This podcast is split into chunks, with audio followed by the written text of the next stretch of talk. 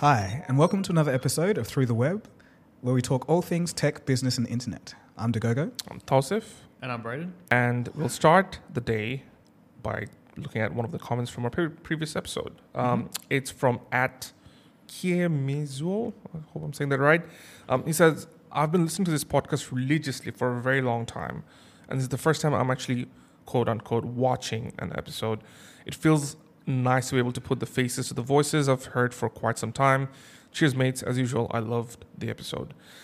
Very interesting that there's actually so many listeners only of the podcast who Mm. found us through I don't know through Explore page on their podcast apps or something. So if you've never seen us, um, hello, uh, still through through audio, but do come check out our YouTube channel because I don't think we talk about that enough. So maybe people don't even know. Right. True. I guess uh, we just say if you're watching or listening, that's about as much as Yeah. a clue as we give. Yeah, I guess. uh, but no, thank you for the comment. Uh, there, I really appreciate um, you know anyone who's listening and, and been watching. We've been doing this for over a year now, and it's been quite uh, quite interesting. You know, this it's it's kind of like a side project to Cold Fusion. We, we're still kind of cruising along, taking a casual approach to tech, business, and internet. Um, so, for anyone who has been sticking with us for, for such a long time, thank you very much. Otherwise, how was your week, day? You have Well- a big uh. First of all, happy birthday. Thank you. That's one of the things I was Um, going to So mention. that was yes, it was your birthday this week. now 74 years old. It's uh, Just uh, you know, um, a couple of years behind me, but uh, 50 years over Braden. yes, yes, so yes. uh, Braden's the, the only young hunk on the on the on the show.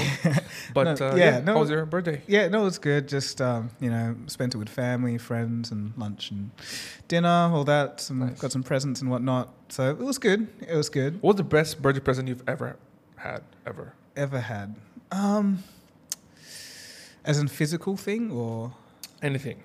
probably like a surprise birthday that I I Hmm. got once. So it was like I had no idea. I should have, but I had no idea. So yeah, I, I rocked up. I thought it was just going to be a simple dinner, but then there was like all Wow. these people. Like yeah, so it was. Oh, that's nice. yeah. Uh, Braden, what was the what's uh, the best birthday present you've ever received or gotten? Don't tell me you, Um, you haven't gotten anything. the way your face just blanked. You could just say my life. You know? I guess. I'm, Oh, wow. I uh, need to. Think about it. I it. need some prep time for that one. Just put you on the spot. Okay, we can come back to it towards the end of the show, and then, then Might have to.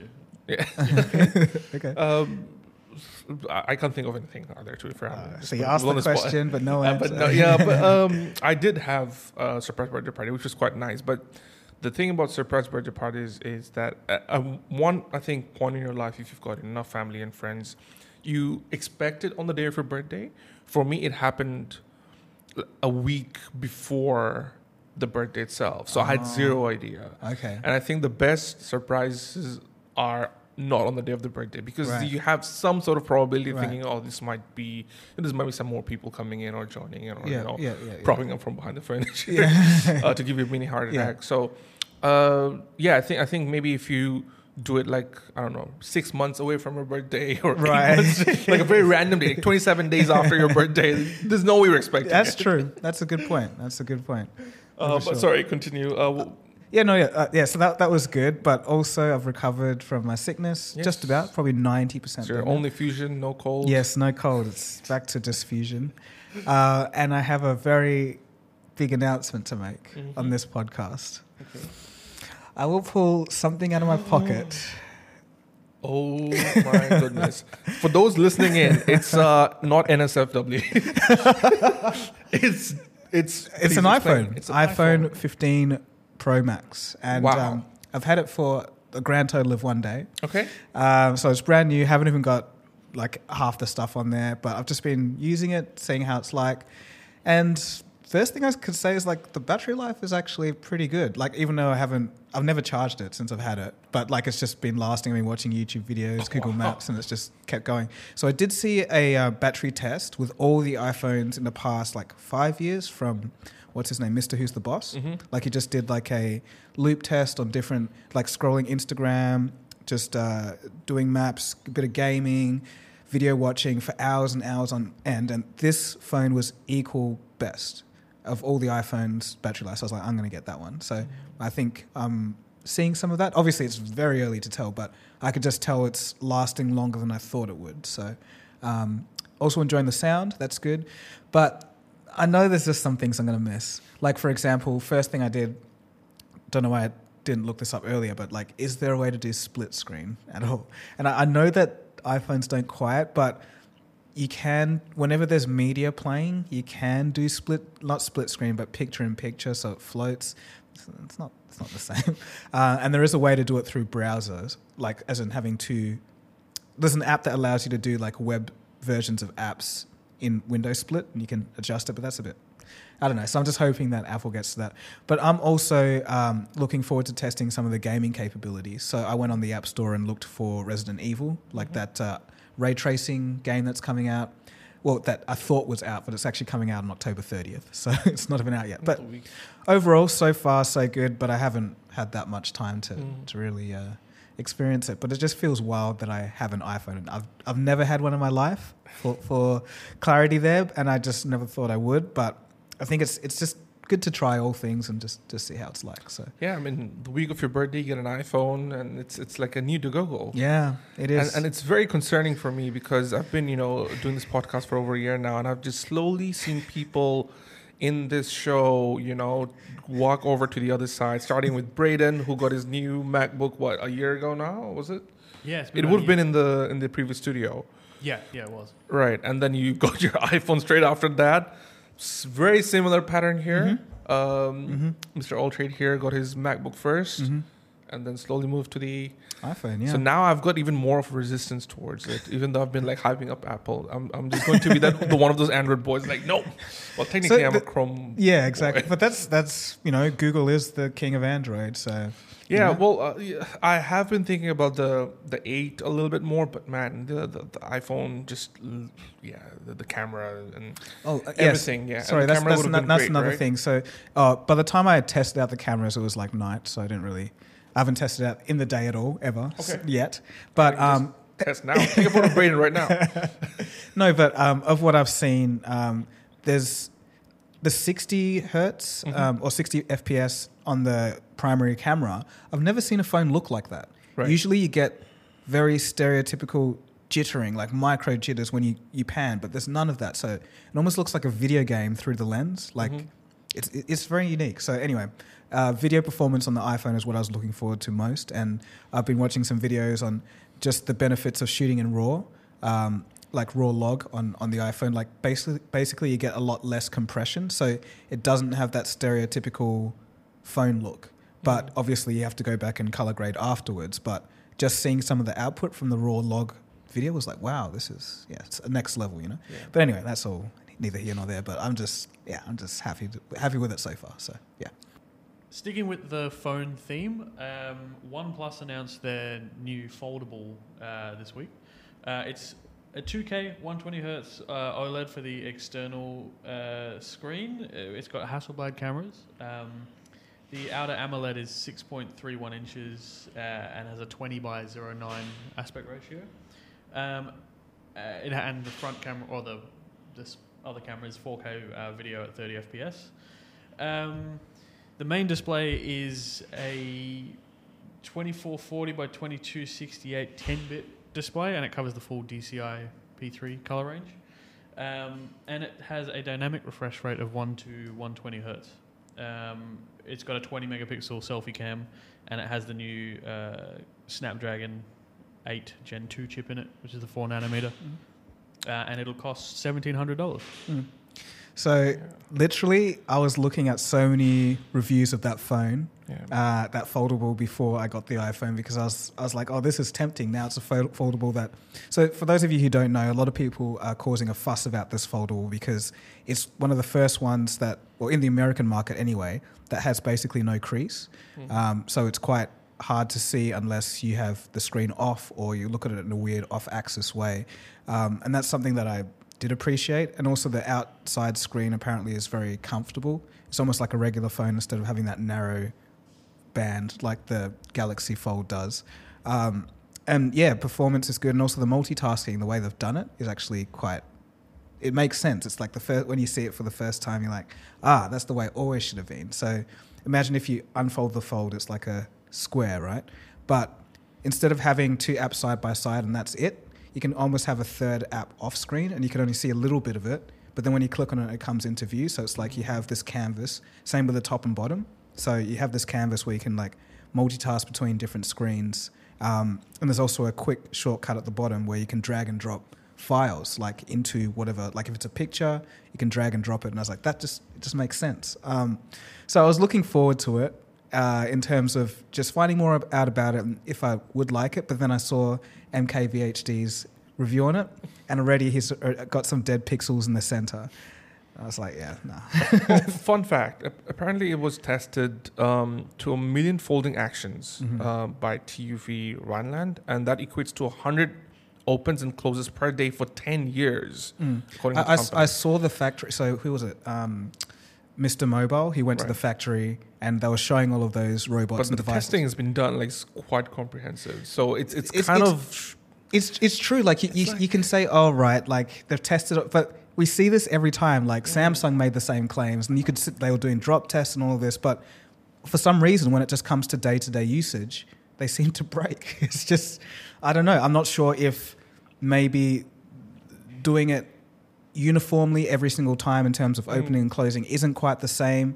Uh, if you look at material science, maybe it's kind of just the fact that um, if you strain a material to different degrees every time, maybe it has more of an a- um, cumulative effect than just doing it the same every single time. The velocity at which you close it, maybe it matters. Like some could be slam shut fast, others slow. So I don't know. I'm not sure exactly why that's the case, but it seems like testing doesn't equate to real life durability. In as we've seen over the past three years with these foldables. So I think until they get durable enough where you can use it confidently for two years without any issues, then I don't think I'll see myself getting one because I, I know some people that have had a foldable for like three weeks. So the Z Flip Fold, I know someone that mm. has that, and literally the, there's like a black blotch that's going through the, the crease. It's just just seems to happen a lot. and also for 1700 US dollars. Yeah. It, that that's like, you know, when when the flagship iPhone and Google Pixels are in, you know, close to that 1000 1200 ish range. Um, a 1700 foldable phone with potential dead pixels in the middle. It's I just a risk. It's such a huge it, it risk. is a risk, and I still don't understand who the market is for foldables. Still, Mm. I know Google came out with it. I know um, you know Samsung's been pushing it for for a few years now. Oppo um, and now OnePlus, Mm. obviously, you know, but the campaign for this was was quite Mm. um, extensive as well, Mm. um, and they had a lot of target market in, in South Asia. Um, so I, I picked up some of the news from there as well. So for Oh, me, uh, I, I still don't understand like like who's the market for. So the, the market is me. Like that's I, I was a very very early adopter of the Galaxy Note in 2010. Mhm. So like I, I knew that big phones were the future, and I'm always looking for the next thing. And when I saw this, I was like, great, this is amazing. But the only thing that's stopping me is literally just the it just breaks all the time. So So, so you'd be okay to paying, you know, over fifteen, also cl- even more than two thousand dollars for an for the, Australian the, dollars, the way I see it is, it's getting two devices in one. right? Um, so I think yes, it's it's. I think it is technically overpriced, but you can understand this is an early adopter Mhm. product still, even though it's been a few years. Mhm. But also, just the the utility you get from it is more than any other smartphone. So I kind of see it that way. Um, so I, I would be the target demographic, but I know that's not a lot of people. So still um, a very niche market it that is- they're it they're is- going to be, um, I guess, applicable for. Yeah, it still definitely is a very niche market, and uh, I don't know. Like the price either has to come down, or the or both. The du- okay, the price and the durability has to go down, but also the durability has to come up for it to actually come across the mainstream. Because I don't know if you know someone who has one of those devices and like, oh, that's so cool, Yeah. and then they come back a week later and it's broken, then you're like, mm, maybe not. And that's yeah, I think that's that's kind of the the story nowadays. Um, so yeah, I don't know. Foldables are the future, but not quite yet. And you miss that stylus a little bit, don't you? Sorry? your- you miss that stylus on your Samsung? Uh, well, it's been one day with the iPhone, so not quite yet, but I will. Yeah, I think I will miss Because with foldables, that's also something that you can do a lot more often. Um, I know. Well, I'm not sure if this latest uh, OnePlus has a stylus. Right. I, I haven't seen that anywhere, so Mm. perhaps not. Uh, there was something else I was going to say about it, but I can't recall. Oh, also another thing is usually the cameras on these foldables for some reason just aren't as good as regular candy bar Right. phones. So that's another thing that kind of made me pause for a bit. Mm. Also, have you heard about the the rumors of um, new Mac and iPads that might be announced uh, this month? No? So there's just been rumors floating around that, um, uh, especially I think from a Bloomberg story saying that uh, the next iMac um, will release apparently before they release their earnings early next month. So it could be by the end of this week we might be seeing a new iMac and even a new iPad Right. because they only launched the the Apple Pencil uh, in the middle, which was apparently very with a USB C charging uh, A new- capability. A new Apple Pencil. yeah. Oh, I didn't see Um. Okay. So I think it's the newest gen Apple Pencil that you can charge with an USB C, if I'm not mistaken. yeah. But yeah, it just seems like we're towards the end of Techtober, Mm. uh, and the the thing that's on the horizon apparently seems to be a, a, new iMac, which is seems like the most confirmed version of it. Well, that that will be interesting um, because You're gonna get it?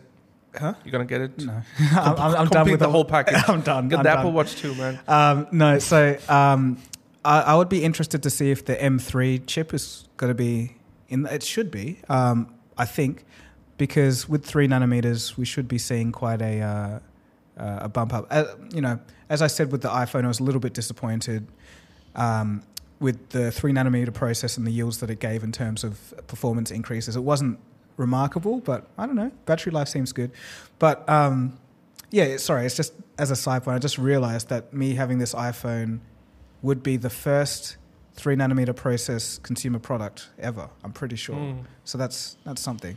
Yeah. So like, it'll be interesting to see if the M3 chip is in there and what what that entails. But uh, yeah, what are your thoughts on it?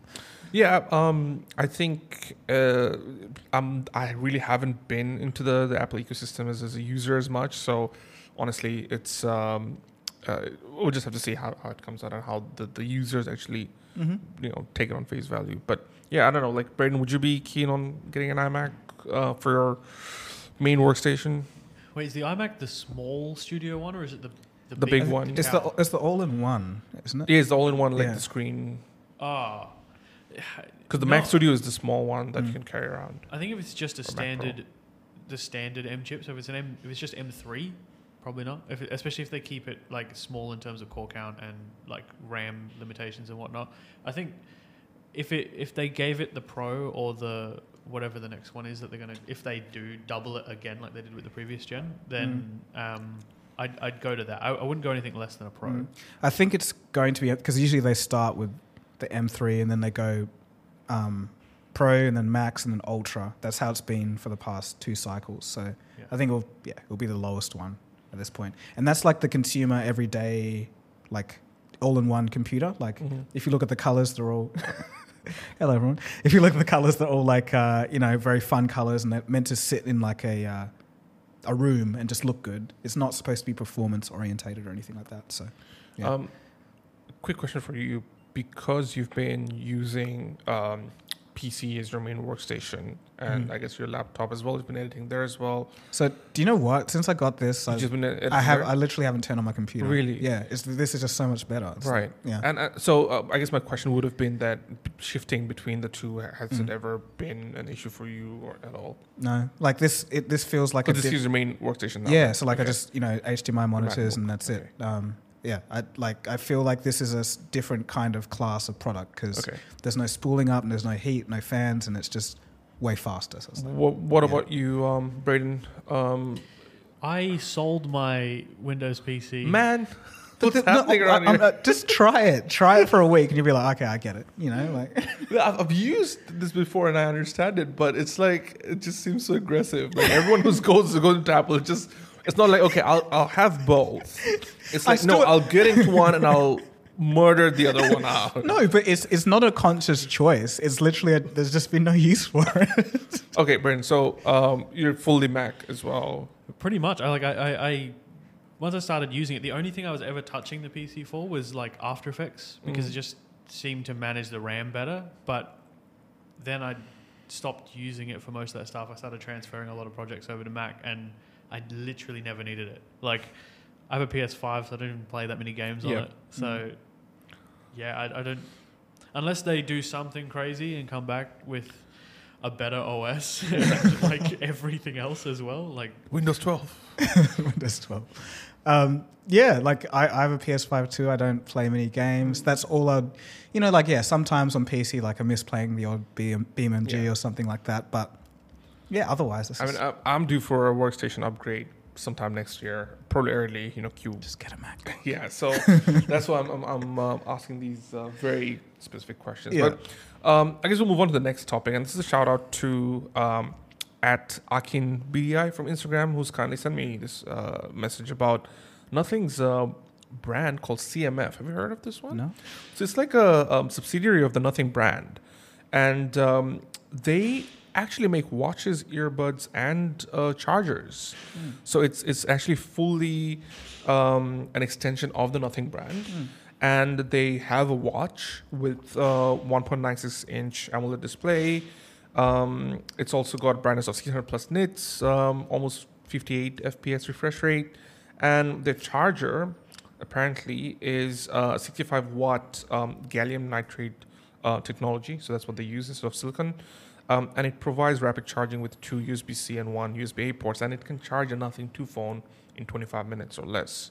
So, and they also have a have a um, earbuds, um, which is interesting because Nothing also yes, has yes. earbuds. So I, I'm, that's my question. Why would you have a subsidiary brand for nothing? Because isn't the brand kind of where you want to capture your audience? Like it has a strong community, it has that Carl Pei is the Yeah, and, and I didn't know about this uh, when we interviewed him. So anyone Yeah. who's listening in and haven't watched or listened to it, do check that interview Yeah. out. Very cool um, guy, Carl. But yeah, we would have I think definitely asked him about this a, a- bit more. But um, yeah, it also seems a little bit counterintuitive to me Mm. that you know you're building this huge brand on this side and then have similar products with a subsidiary brand on the other side. Well, Um, or is it a regional thing? Is this brand mainly in China or something? Or don't think so because uh, and here's the interesting if you look at the products they have very similar branding as well so um, even with the display and, and you know like um, the aesthetics very very similar Mm-hmm. so again um, you might like it because it uses a lot of orange uh, Okay. black and, and whites is kind of like Right. the whole fusion colors yeah, yeah, in some ways but other than that i think um, yeah it's, it's it's a bit of an interesting one to to keep keep an eye out for yeah. Like it, it is. I I hadn't heard a single thing about it. So, Yeah. In in that is that a good thing? I don't. I'm not so sure. For, I, I didn't hear about it either Yeah. until um, um, the Instagram user Akin BDI sent me sent me a message about it and asked us to cover it. So, but the the products they look interesting. The charger specifically looks very interesting. It's a basic charger, but Mm. the fact that it's you know quite fast charging Mhm. is, is again Yeah. something that also people would be looking into. yeah. So again, um, I think something just to keep an keep an eye out for. Hmm. Um, one other thing I want to bring up today is um, I've been seeing an influx of MetaQuest 3 users. Um, lots of, I don't know if it's paid or just people just in one of those things where people just take up you know new products and use it. So so people have been using it publicly and using uh, uploading videos of about their experiences using it publicly. So they're just wearing it, going into an order uh, a coffee in a coffee shop. So there's actually this um, video that I watched from a YouTuber called Sadly It's Bradley. um, so he did a video um, and where he actually wears it and goes to Disney World Mm. and does a few different things. So he went to you know a castle. He went. He was sitting on a ride. He was watching a firework, and the entire time he was watch, he was wearing a Quest Three, and he said that um, because it's a camera-based tracking and it works well with well-lit areas, using it outdoor had its most optimum performance Wow. as opposed to wearing it indoors in a dark lit, like in a Right, darkly lit room or um, uh, in comparison. So um, yeah, and, and his experience was mostly good, and um, he called himself a glass hole. Apparently, that's a term that Right. people are being used who's wearing Yes. this in public. Um, but he said that he wanted to be the devil's advocate for the users, and most of it was positive stuff that he had to say. So what was he doing? Like, so he had the headset on in Disney World or whatever. Yeah, so he, he would like for example, you know, he, he would completely he the way he's positioned it is it has replaced all his other devices, including a laptop, phone, Mhm. everything else. So he was also carrying this, you know, uh, for example, there's the, some of the examples I saw were people carrying like iPads or like a, a tablet within within their watching like a video while they're still you know sitting around and, and watching everything else around them. So as you would if you were watching a video on your phone, right? Except you've got this big giant thing on your head. So so things like that. Um, Wait, I still don't quite get it. So, was he using it to kill time in between rides, kind of deal, or like? Um, I, I guess you just have to watch it to, to get a better Yeah, idea. okay. Uh, Right. So we'll, we'll we'll link the link the video. But but overall, he was just trying to experience like what it, the people's reaction plus also his own, uh, I guess comfort levels in, in using it and also doing like multitasking if he, if he was within those um, outdoor areas. Okay. Uh, one funny thing was the security pulled him away for a little bit, and they were very curious as to what he was doing, why he was doing it, Yeah. and uh, yeah. So uh, I think we'll just leave it for the for, for the video. So on that to topic, I saw a uh, video about the Ray Ban glasses. I think the Verge. It was the Verge. They Man, did, I want to get them. they did it. No, they did a great piece on it and why it's different. So like I kind of dismissed it, um, but yeah. So that the Meta's uh, collaboration with Ray Bans and to make those not quite AR glasses, but they're, they're what Google Glass kind of were. So um, essentially, they were saying that it breaks down a lot of those barriers that were holding wearable tech back in terms of glasses. So for, they just look normal. You look like every Exactly. an everyday normal person when you're wearing it. And they were saying that the recording it's two things. Because it's from the perspective of your eyes, it gives a very different feeling to recording on a phone. You don't feel like you're someone who's holding this object and looking at something. It looks like it's just your perspective. Um, and the quality is actually quite good. Like, think of it close to an iPhone or any good flagship phone, maybe with a bit of flickering in the dynamic range, but everything's quite good. Uh, the other thing was, you don't feel uncomfortable when you're recording certain things. Um, so when you're, for example, they just um, brought it to a wedding and they, they were just uh, taking some videos of different things, and it was very intimate moments that didn't ha- seem like they were posed for a smartphone because there was just glasses outdoors. It, you look at that person, it's just like anyone Yes. else. Um, so I found that quite interesting, uh, except it does raise raise some problems with privacy, and they brought up a point talking about now if you're in public you it's kind of like this new door has been opened. Yeah. Any, everyone with sunglasses potentially could be recording you. So you could be doing whatever and now you're like everyone with glasses you kind of Yeah. have to think twice about. So in a way it's some trade-offs. It's like do, does that change things? Um, how does how do people feel about that? I, I think if I'm, for example, you know, wearing those glasses, and first of all, I, I really want. I looked at, in fact, two days ago trying to get it Mm, with my prescription mm. um, lenses. It, it was going to cost me close to a thousand dollars. So I kind of backtracked a little bit. I'll think about it and see, get a few more reviews. But I know for a fact I'll use it a lot more. Mm. Um, the only thing where I'd be a little bit uncomfortable in using is, I guess, when I'm on the bus and I'm, I don't want to, I guess, look at someone Mm. too much, or when I'm on the, you know, I'm out and about, I want to look at a stranger, and and uh, I guess that's the only thing I'd be kind of uh, be very cautious about. That I don't want to give them the feeling that I, I've got like this round cameras instead of my glasses potentially recording them. yeah Uh, but where I do find it very, very useful, I think, would be, for example, going to a concert, right? Like instead of having my phone up Mhm. where I want to record a memory, like imagine if just- everybody was just wearing it and the typical. you don't know, have to do anything. It's do like anything. you're enjoying, but you're wearing sunglasses. Though, which you is- can get. oh yeah, you can um, get clear ones. Yeah, as well, clear yeah, ones as yeah. well. Uh, so I guess those who don't wear glasses, for them it might be a little bit weird that Yeah. you're wearing sunglasses in a in a uh, nighttime. So so overall, as a um, some as someone who wears glasses, I think it, it's it, it's it's achieved what Google Glass was trying to achieve ten years ago now, or Mhm. ten plus years ago. Snap glasses were trying to achieve almost Mhm. five six years ago now. Mhm. I think they finally hit the hit the spot where it will get um, adopted by the mass. Mhm. Uh, price range, I think, is a little bit high, Mm. um, but again, um, I think it, you'll start seeing more and more people using that. So in the uh, um, the review that The Verge did, they were asking people. Well, they're actually explaining what the um, glasses could actually do and some of their uh, limitations and also just their features. And a lot of the people immediately said, "Yes, I actually want to get one." So that's usually a very, very good sign for uh, a product that's brand new, essentially. So uh, I think it, it will reach mainstream adoption eventually. Yeah. So uh, I've got a question. Um, Mhm. You've been seeing how um, everyone was very hyped up about the Vision Pro, Mm-hmm. right, when it was uh, announced, and everyone was just like laughing at Facebook, and you Mhm. know, uh, especially with their the metaverse and whatnot. But over the last few months, I think that tide's changing a little bit. Mhm. I think Facebook's getting gaining a little bit more um, support, a bit more positive reviews, and especially with the two different um, hardware products that they've come out, both seem to be doing very well, at least in public opinion.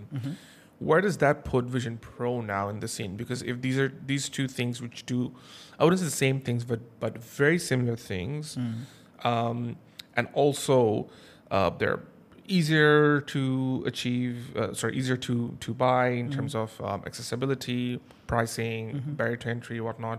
Um, where does that place Yeah. Vision Pro at what So- three thousand plus yeah, as a product? So, I guess a caveat disclaimer: I haven't used any of the products, and I cannot say with any certainty what's going to happen. But just from a you know armchair sitting back look point of view, I think that Meta has done a you know a very smart thing in taking AR. No, it's not really AR, but like wearables and and uh, on the one hand, just like strictly they look like regular glasses. Maybe it's an introductory to something that's coming down the line. And then on the other side, we have the Quest. Um, was Quest three? Uh, MetaQuest three. MetaQuest three. Um, that yeah, it seems to do some of the AR slash VR stuff better, a lot better than its predecessor. I'm not sure how that compares to the Vision Pro, but I'm assuming that the Vision Pro would exceed that. Mhm. Um, in saying all of that, I think maybe most people may not care that much. It's probably mostly about the price. Mm. Uh, if if the Vision Pro does something seventy or eighty percent as well as the Apple headset, then maybe that's enough for most people. Mm. Um, so I think this puts Apple in a more in a tougher spot than where they were when neither of these products existed. But that being said, I think there will be some very specific use cases where that thirty percent better quality or whatnot on the Vision Pro actually um, is enough for people to choose that over the MetaQuest. So. Um, yeah, I, that's that's basically my summary of the situation. What do you think? Uh, uh, I wholeheartedly agree with you. I think that's kind of where things are going as well. I think um, Quest and even the the Ray-Ban sunglasses or glasses will be uh, more more popular, more of the the common choices that we'll see that the mass people adapt Mhm. to. The Vision Pro will take a little bit more backseat because I think what people were thinking that's the only thing available at the time. That's why everyone was like Mm. on the train. But now it seems like it'll be one of those you know luxury products Mm. as opposed to something that's that's you know in every household. Mm. So um, yeah, I totally agree. I think that the twenty to thirty percent of the people who want that extras.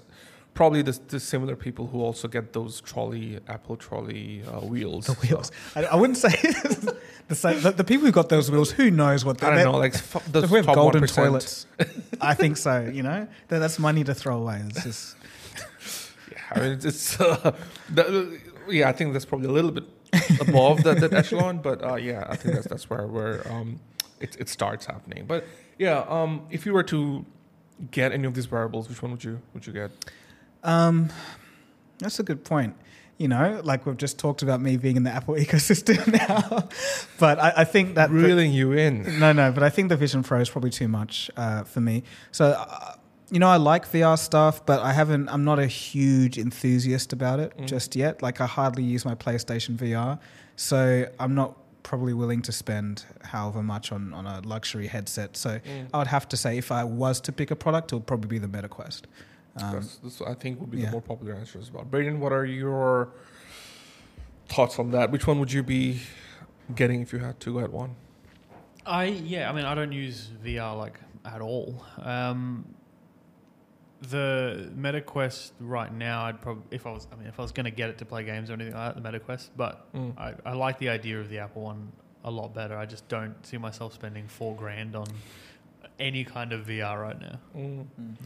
Yeah, I think I'm on the same same boat as well. Mm. Um, it would be cool to have access to it. Mm. Like I think once uh, we get um, golden toilets, maybe then I'd have one of those just in the just lying around like the Vision Pros. But I think for now, um, the the Meta Quest Three seems like um, the most logical, practical option. Mm. But I think my my entry point would be the Ray-Ban glasses because it just seems more. Yeah, I know it's not the same thing, Mm. but uh, it just seems like um, a very interesting product um, that will open up a lot more opportunities down the line for for other things Mm. uh, on the same path. that- so I, I want to be an early adopter on that that front. And, and that's kind of what I think Meta's doing. I think introducing the Ray Ban glasses is just such a simple entry point. It's basically no different to wearing any other kind of headwear, uh, eyewear, sorry. Um, and then, you know, maybe in version two, they have like little projectors that can read text messages or your Facebook. yeah. You know, I don't know. It can go in a lot of directions, and I think this is a good start for them. So, Yeah, um, I'm also a, a big Instagram user. Like I think between my apps, I think I use Instagram more than Facebook, uh, Okay. more than TikTok. Um, so and apparently it's got a direct connection to that as well. So you can just have the glasses on and upload that story Right. straight into it. So I think that would be quite an interesting uh, use case. So yeah, just want to try it out. Let's see. Maybe in the next few months, I Okay. might uh, let, let us know. convince myself to get one. Who knows? Um, bit of switch to more software news updates. Well, not really software, but uh, not hardware news, I guess. Um, Twitch. Okay. Have you heard their latest um, announcement this week? I have not. No. So they have announced that they'll let creators simultaneously stream across any live streaming device, and this is service, sorry. Um, and this is the first time that they're doing. So they're opening up um, for creators to be able to stream alongside any other services, along with with uh, Twitch being the main um, focal point of it. So uh, previously, streamers could only simulcast on mobile platforms like TikTok and Instagram. But as of Friday, um, they're significantly broadening where streamers can simultaneously go live. Um, they'll also, I guess, have to make sure that the stream of um, the quality of the stream on Twitch is no less than the experience on the other platforms, and they cannot share the links and whatnot on the Twitch stream to get people to watch it anywhere else. Um, but they're also doing other product changes, like bringing in collaboration tools, like where you can co-stream with others. Um, and also um, you know having a feed where you can get like you know like for you page kind of discovery uh, for for users to get you know more category specific um, category specific um, live streams. So I thought that was interesting because first of all, we covered when Twitch was kind of down at the gutter, uh, maybe six or seven months ago now. Um, with some of their crazy updates, some of the I think their their horrendous event that that caused a lot of uh, you know uh, questions.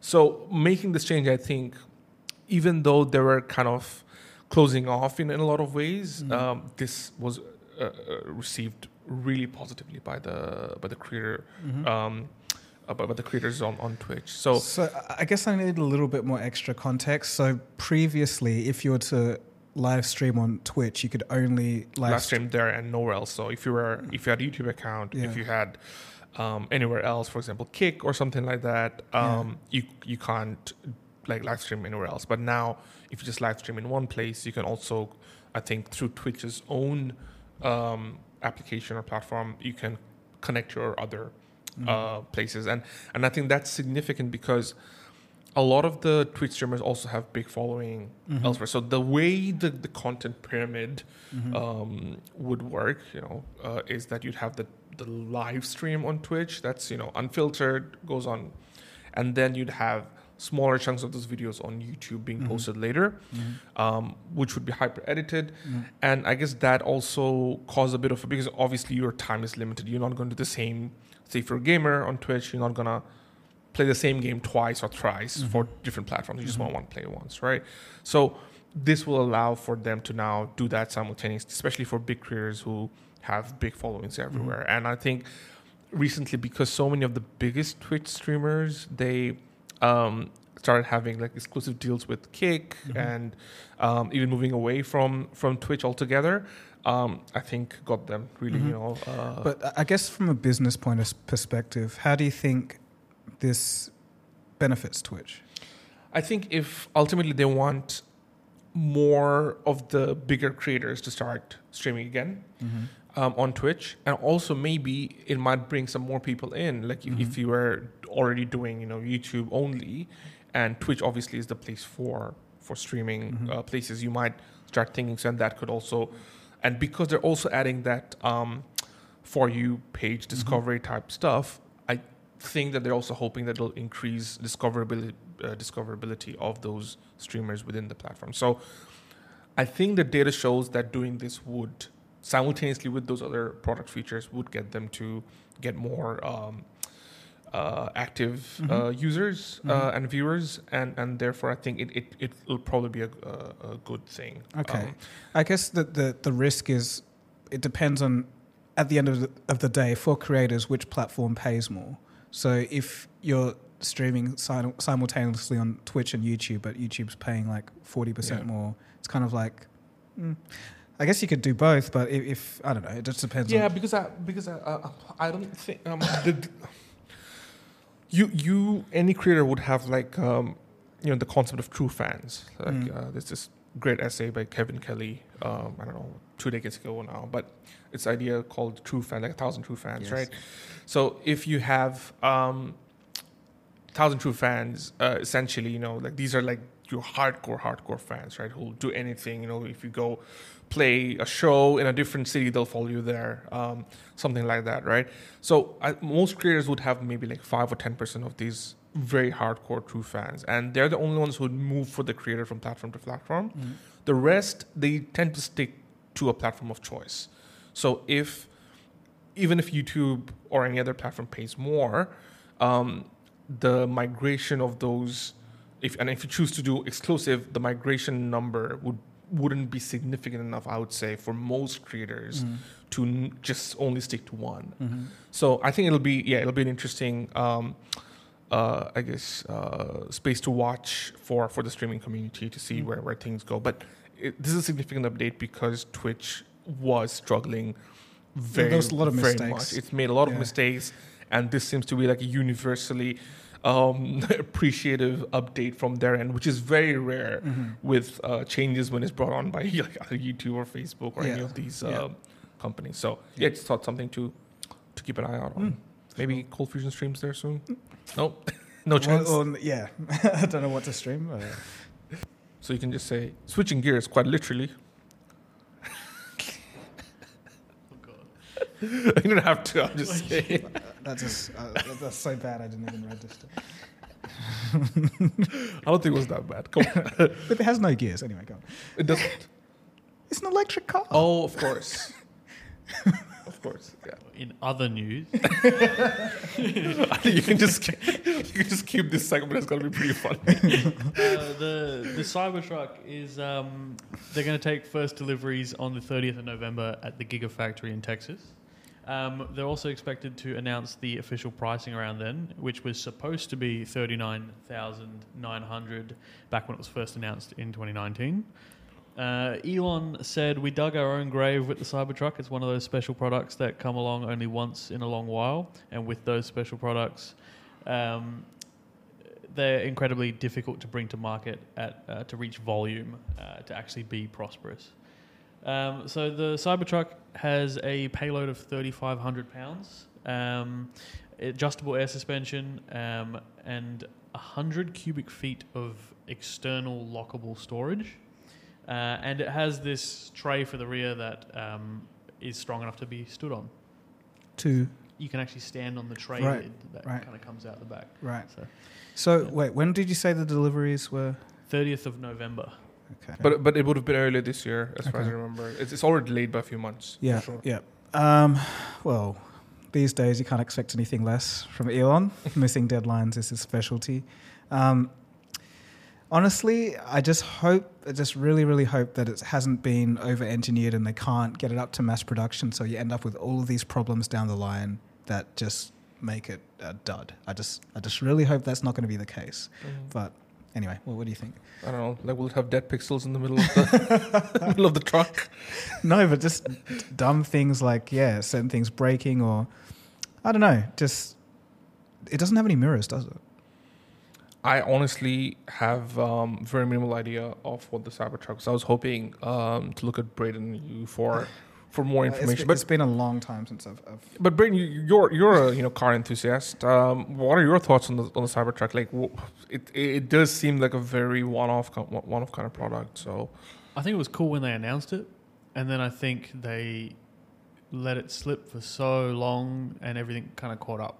So the I think the Rivian is probably going to be a better car. I think the F one fifty is way more practical Mm. um, and more capable. Um, so until like they're out and about and actually being road tested and like compared properly to other cars, I don't.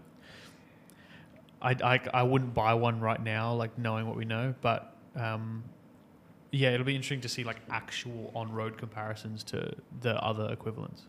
Do you think it's going to be a, a popular choice uh, for for many? Or just the way it looks. If if I don't know if it was the day after announcement, I'd say possibly. But I think yeah, what Braden said is quite true. There's a lot more competition now, and such a design is so polarizing. Um, obviously, there's going to be some people that love it, but if it could just take one little thing for people to be like, oh, it's a Cybertruck driver because you stand out so much, and it's just like, oh, you're one of those guys. I Like, think you already get so much hate for being a Tesla driver. Yeah. driver a lot Yeah, cases. I've yeah. seen like videos of people just keying Teslas because Yeah. it's a Tesla, right? And, and, and there's nothing more obnoxious than, than this car, so it can that's even amplified more. So um, I, I don't think, at least in the United States, I'm not sure if it's going to be that popular. Because it's got a million. Um, Pre-ordered- I, I think it's, got a million pre- pre-orders. okay, interesting, interesting. Because I know that F-150 is the most popular car in America. I'm pretty sure.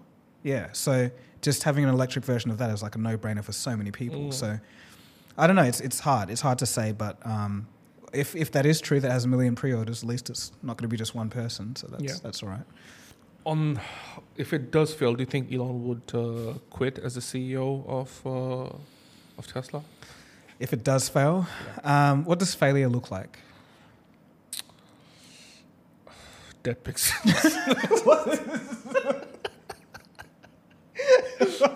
I don't know, man. What, what's a failure for a truck? I guess you, you'd say like, yeah, maybe manufacturing problems, a lot of defects, recalls, maybe Mm. not as much sold. You lost money on R and D. Let's just say all of that happens. Um, I'll still say no. He'll be like, no, uh, you know. Um, he'll he'll probably put some spin on it, like it's this has happens to all new ambitious products, and just you know we'll get it sorted within two weeks. Free update for you know this and that. So um, I don't think he will. I don't think. Okay, so um, the deliveries will begin from next month, and um, the wait time stretch four years with one million pre-orders. sorry. So the so the wait times have stretched four years. It might take more than four years to clear its bank of one million pre-orders. So it only starts from so if you wow. So four years from now, it would have been almost ten years since you would have ordered if you had ordered in Mm. 2019. I don't know if you, Mm. they took orders then, but um, they do have a so yeah the one million number is is correct. So they do have Okay. a million pre-orders. Yeah, I don't know. If if I was waiting ten years for a car, a lot would have changed in that time frame. Um, oh, okay, four extra years from now, a lot Yeah. would have changed in that time frame. Would, I don't know. The Rivian might come out with some beast that travels two trillion miles on one on one charge. Or something. Yeah, but the EV space is also I think there's getting been a drop in sales. It's, Yeah. it's kind of busting at the moment. But I think that's just overall economics. I think everything's sales of everything are going down. right. um, but but in terms of EVs, do you think the the hype cycle's slowing down not because of the economy, but because of the product Just in where of we are. itself? Yeah. Um, I think it would have been an awfully fast hype cycle. I think maybe this is just a temporary trough because the technology is still improving. Mm. We, we're getting better range, um, more practical cars, more options. So I think it's quite healthy in terms of just looking at it from the outset. So, Mm. um, yeah, I, I don't think it's going to die and EVs are over. I think it's just maybe a, a temporary lull right now. Okay. It's just my opinion, though. Well, will be will be interesting to see how, how it all plays out. Um, Mhm. I say that um, I asked the question if if Musk going to leave as a CEO because the next topic is about CEOs leaving. Oh, okay.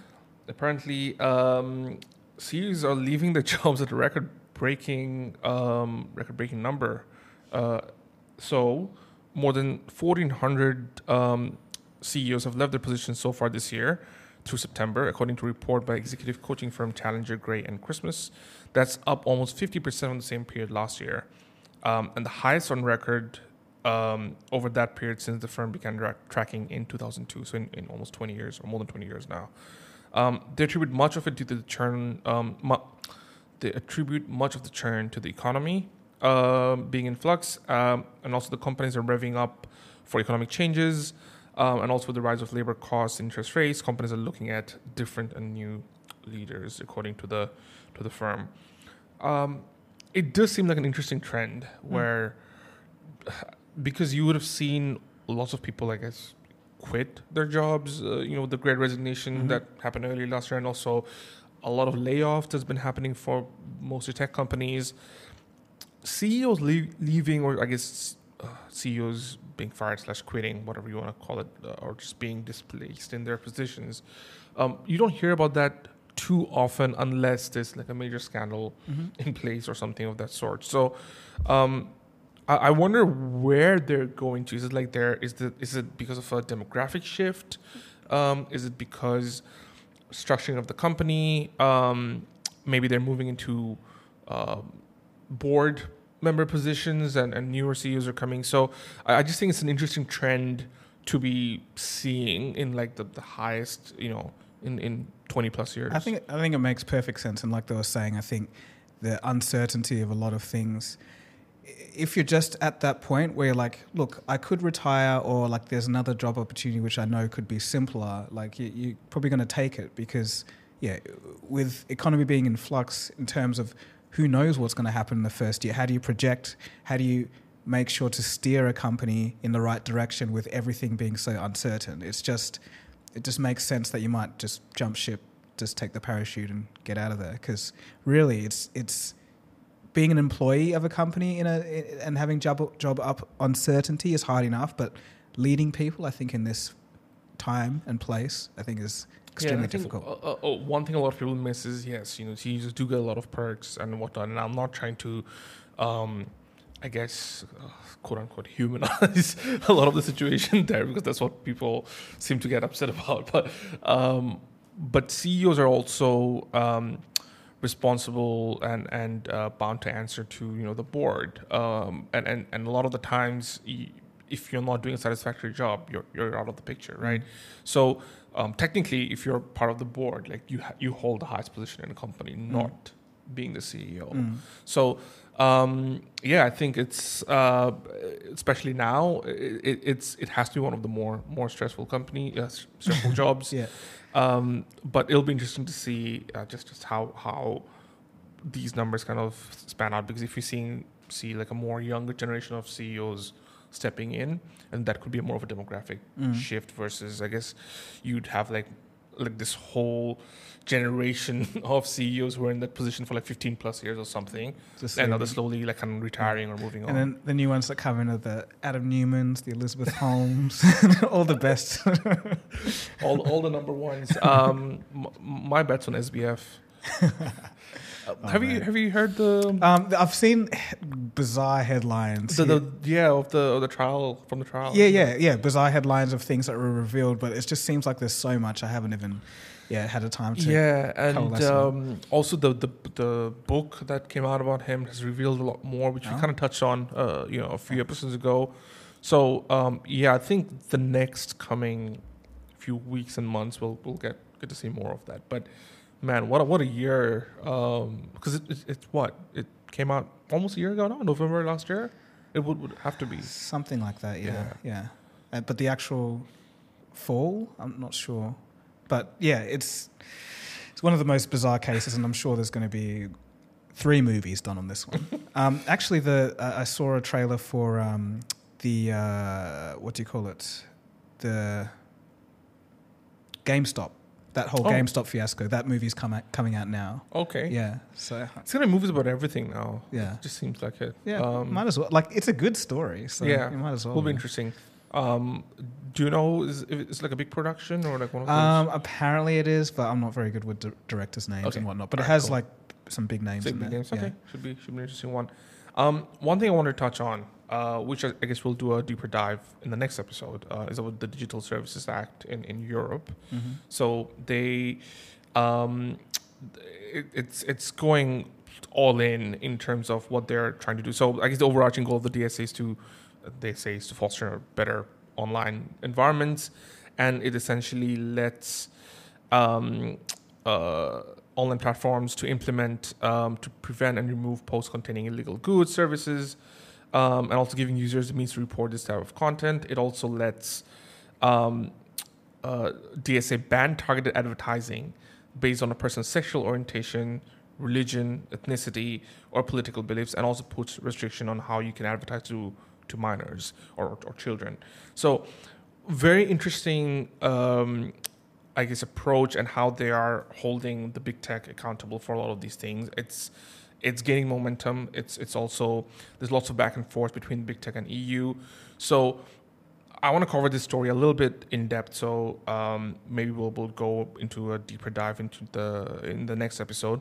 But very interesting how EU is changing so much of the tech landscape Mm-hmm. from iPhones, USB C, USB C replaceable to, batteries. to this, and, and a lot of people are saying that this could fundamentally change the way internet works in, in Europe and could spill yeah. across. The, the thing about I have to look into it, and I guess we will. But the thing I worry about this stuff is that, like, yes, everything on paper looks really good, but Mhm. is there any unintended consequences that we may not foresee that could come out of this? Like, um, so far I can't see any, but I'm just it's just something I wonder. Yeah, um, which is why I really want to um, get into this uh, a, a bit more um, because it seems like only it, it'll also impact even other tech companies, not just the the, the big tech ones. So Mm. interesting times. Um, before we, I guess, say bye from this episode, I got a question for for both of you. Um, No, something. Sorry. Sorry. Oh, I mean that actually makes sense. on. Uh, the the question is because of AI and, and how it's picking up in the in the medical uh, sphere as well, and there's a few stories around that. If um, we get to a point where we've got a robot that's um, functioned by an AI, would you let it operate on you?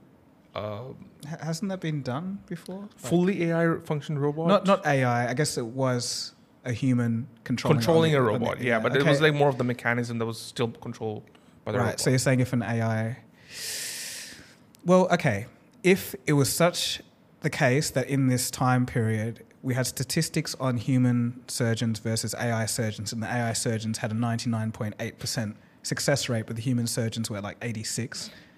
Well, let's go by th- the statistics, right? Uh, what if you were like the first person to? Well, no, oh no, of course not. Braden, what are your uh, thoughts on that? How much are they going to pay me for it? Hey, you. to be a test subject, to be one of the first. Five million dollars. That's how many Vision Pros.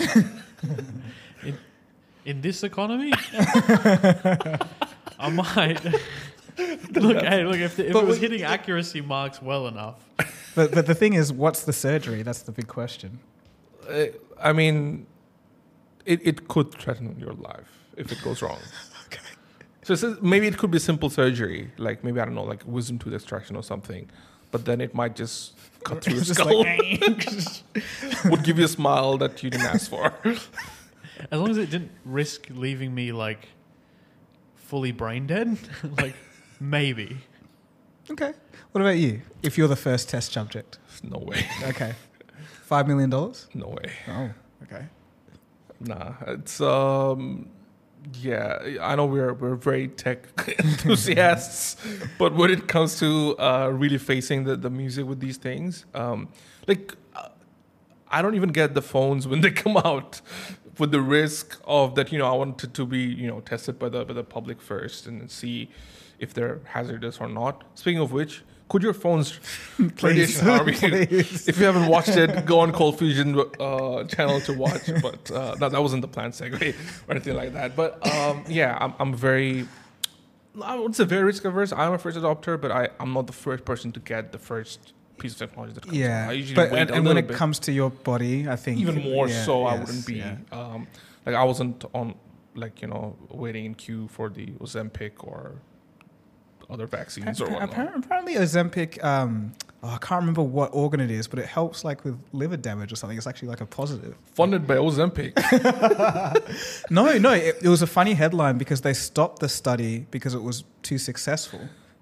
so yeah, it was it was like So they like were doing- curing cancer. It was no, they, curing they were like testing it off label for something else, and it was showing really good results. So they stopped the study. So yeah, like I was like, what the? Usually it's not like that. Yeah, Usually like, like, these, I've been seeing a lot of interesting headlines about Ozempic. Yeah. Um, which is why the first drug that came in my mind. But anyway, Yeah. So I think that's about it for this episode. So thanks for watching and thanks for listening. Hope you enjoyed it. And we'll catch you again soon for the next one. Cheers.